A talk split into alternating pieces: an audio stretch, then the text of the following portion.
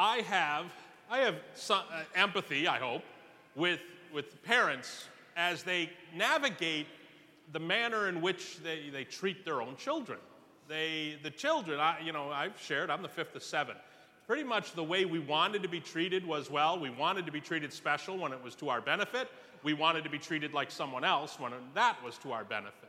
And, you know, we would always point to, well, you let so and so do it, you know, and as a child, you don't make the distinction between, well, they're older or they have, you know, this circumstance, this expectation for school or whatnot.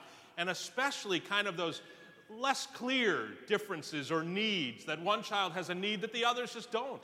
And so you treat them, you serve that need a slightly different way. I think this is common. I mean, running a high school, every kid, well, you let them do it, why not let us? Or even in a parish. You know, everybody wants to be treated like everybody else. But then again, we want to treat each of you individually. I thought of that this week as I was contemplating uh, Zacchaeus. I, it came to my mind because Zacchaeus is this interesting character to the extent that he has kind of these glimpses of characters elsewhere. Most particularly, I first thought, well, Zacchaeus is the chief tax collector. And I thought, well, just, you know, last week we had the, the tax collector who was sit in the back of the synagogue, not willing to go too far forward, as opposed to the Pharisee who was very proud of himself and very forthright with the expectation, whereas the tax collector simply said, you know, God, have mercy on me, a sinner. And then I, as I thought about that, about why that reading we had just last week, or the reading the week before about, you know, the, the unjust judge, how this was flowing. And I was looking it up, and there's a portion in Luke's gospel. This, this reading today is the first verses of the 19th chapter, but the final chapter of, or excuse me, the 18th, the final verses of the 18th chapter, which remember the chapters and numbers were all added later. So Luke had a reason for kind of keeping these in this flow. There's a part that we skip over at this time. We'll use it elsewhere in the liturgical calendar, but I thought it was very telling, very telling. And it goes this way it's referred to, the little title is The Rich Official.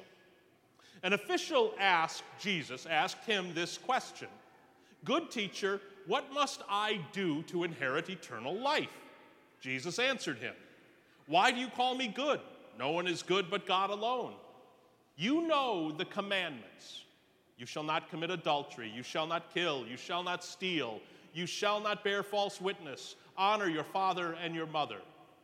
And the rich official replied, All of these I have, I have observed from my youth. When Jesus heard this, he said to him, there is still one thing left for you. Sell all that you have and, you, and distribute it to the poor, and you will have treasure in heaven. Then come follow me. But when he heard this, he became quite sad, for he was very rich, leaving the implication he didn't want to do that.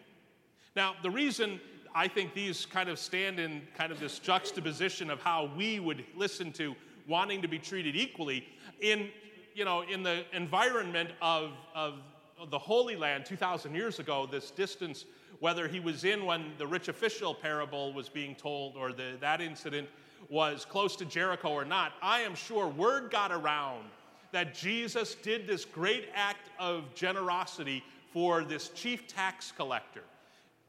Zacchaeus, whose name actually translates something close to something remembered. So that got me thinking about, well, there's something about the past that Jesus wants us to recall and pay attention to. And so it's that, it's that tax collector who is being very humble and very you know, prayerful in the back of the synagogue. But it's also remembering this. Now, the reason then, if you begin to anticipate what's going, what the problem is, the, the rich man would have, the rich official would have eventually heard what he did for Zacchaeus. Oh, the other detail. He eventually, Zacchaeus became a bishop became a priest and a bishop in the new Christian, the new way, the Christian church. I got to believe that he would have wanted to go and seek out Jesus somewhere in those last year, you know, the last part of his ministry and go to him and say, hey, how did he get such a deal? He only had to give up half. He only had to give up half of what he had. You asked of me, take everything and sell it. That's not fair. That's not fair. You know, we as Americans, you know, the, we have plenty of lawyers here, we have a common law tradition where there's an old juris regula, meaning a rule of law that translates roughly as, you know, the exception proves the rule. Well, in America, it, more often because of the way the courts work, it's taken as the exception becomes the rule. And it's that idea well, if you did it for him, why didn't you do it for me? We have trouble fathoming how we are to be treated differently. We're all to be given equal love by God, equal mercy, and equal justice, but we are treated differently by God. We have, and it, you know, we have the implication of this another parable of the workers, you know, those who came at the first part of the day, and the middle of the day, and the end of the day, all getting paid the same, because the Lord looked at that in a different way than our standards. But the idea of what's going on here forces us to understand or try to understand why Zacchaeus is being treated differently, differently from what we just heard four or five verses before. And I have a theory.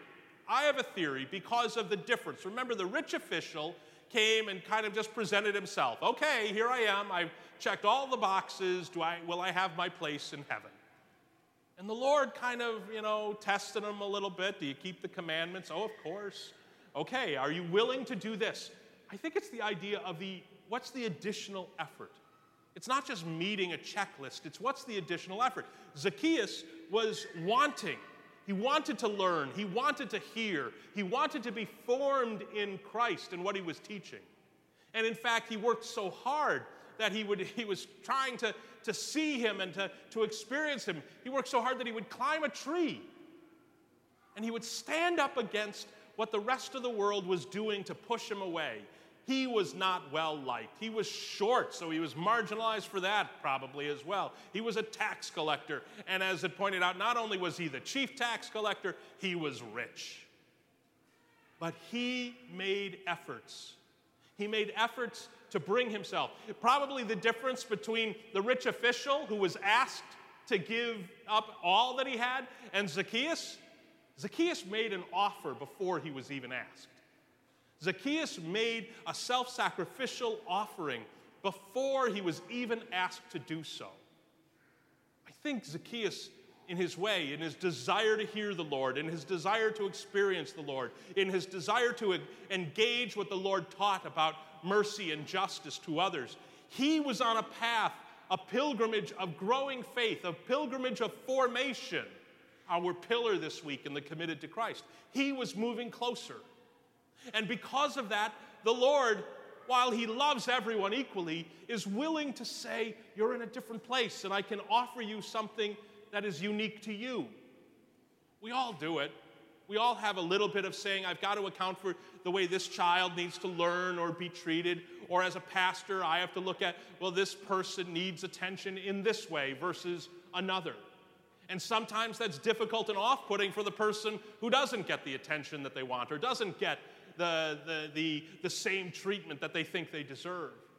But the Lord puts a value, in this case, a very prominent and important value, on someone already of their own accord taking the steps of formation and faith, taking the steps of a pilgrimage to Christ, and then with Christ, and then through Christ to a heavenly home. That's our lesson today. Zacchaeus took the steps before he was even asked. Zacchaeus made the offer before he was even asked. And the Lord affirmed that, received that with great love, and made Zacchaeus an example of those whose formation leads to conversion and where conversion leads to the promise of salvation. So, this day, what we take from this, what we should take from this, is how to emulate Zacchaeus not begrudging others, not worried about others, but to take the example of Zacchaeus and journey to see the Lord, climb the tree, seek the formation, seek the opportunities, and make the first offering of generosity, of mercy, of charity, of love. And the Lord will affirm that in profound ways. Try this day, this time, this season to be Zacchaeus in a world that just wants what everybody else has. Be unique in your faith, and everything will follow. Blessings to you.